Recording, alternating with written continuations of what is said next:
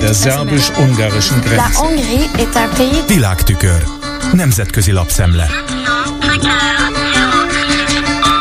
Köszöntöm a hallgatókat. Az Eurostat, az Európai Unió Statisztikai Hivatala közölte, hogy megbeszéléseket folytat a Magyar Központi Statisztikai Hivatallal az energiaárak alakulásának a számítási módjáról, írja a Reuters. A hírügynökség a hír háttereként ismerteti Mellár Tamásnak és Katona Tamásnak, két volt KSH vezetőnek a népszavában megjelent azon véleményét, miszerint a KSH csak úgy tudott 10% alatti inflációs rátát kimutatni idén októberben, hogy tavaly megváltoztatta az energiaárak kalkulálásának a módszerét. Szerintük e propaganda célú módszertani változtatás nélkül 11-12%-os inflációs ráta jött volna ki. A számítási módszert annak azért van jelentősége, mert a gáz esetében igen jelentős a különbség a hatóságilag rögzített, rezsivédett és a mozgó piaci ár között. És mivel a fogyasztás nagysága is igencsak eltérő mértékben ingadozik a két különböző áron elszámolt gáz esetében, voltak éppen két külön termékről van szó. A Reuters érdeklődésére, hogy az Eurostat és a KSH közötti megbeszélések eredményeként elképzelhető-e a hivatalosan kimutatott magyar inflációs adatok korrigálása, az Eurostat azt válaszolta, hogy ez elfben elképzelhető, de nagyon ritkán fordul elő. Az Európai Unió kül- és biztonságpolitikai főképviselője Josep Borrell szerint a gázai háború miatt fontolóra kellene venni, hogy megtagadják az uniós vízumot a Cisjordániában erőszakos cselekményeket elkövető izraeli telepesektől. Ugyanakkor keményebben kellene lecsapni a Hamas-palesztin szervezetre, írja az EU Observer című brüsszeli hírportál, amely betekintést nyert Borrell ötoldalas indítványának a szövegébe. Az EU fődiplomatája e szerint úgy vélekedik, hogy Európának hozzá kell járulnia a stabilitás megőrzéséhez a Jordán folyó nyugati partján, és segítenie kell abban, hogy fenntartsák a két állami megoldás életképességét, vagyis azt, hogy Izrael mellett a palesztin arabok is saját államot hozhassanak létre.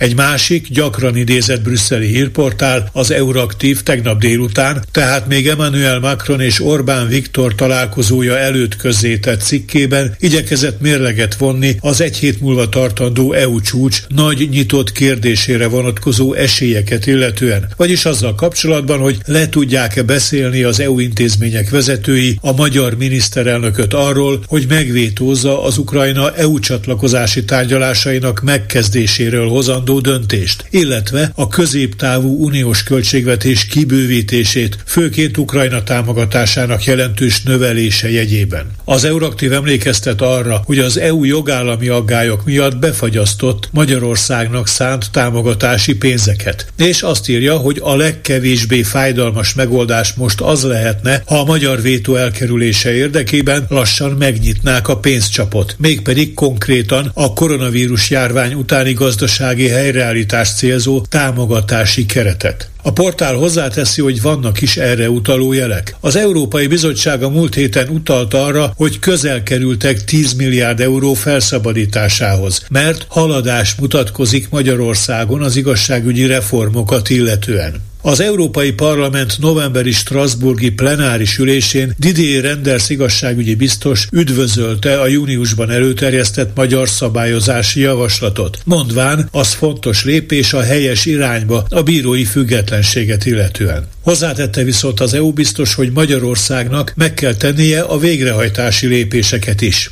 Az Európai Parlament Költségvetés Ellenőrzési Bizottsága ellenben e hét elején úgy foglalt állást, hogy a zárolt uniós támogatást csak akkor szabad felszabadítani, ha bebizonyosodik, hogy Budapest igazságügyi reformjai hatékonyan működnek. Összességében az uniós jogalkotók az Euraktív szerint úgy látják, hogy Magyarország továbbra is semmibe veszi az unió jogállami normáit, de a támogatási források egy részének a felszabadításával mégis biztosítani kellene, hogy a vita ne siklassa ki Ukrajna jövőjét.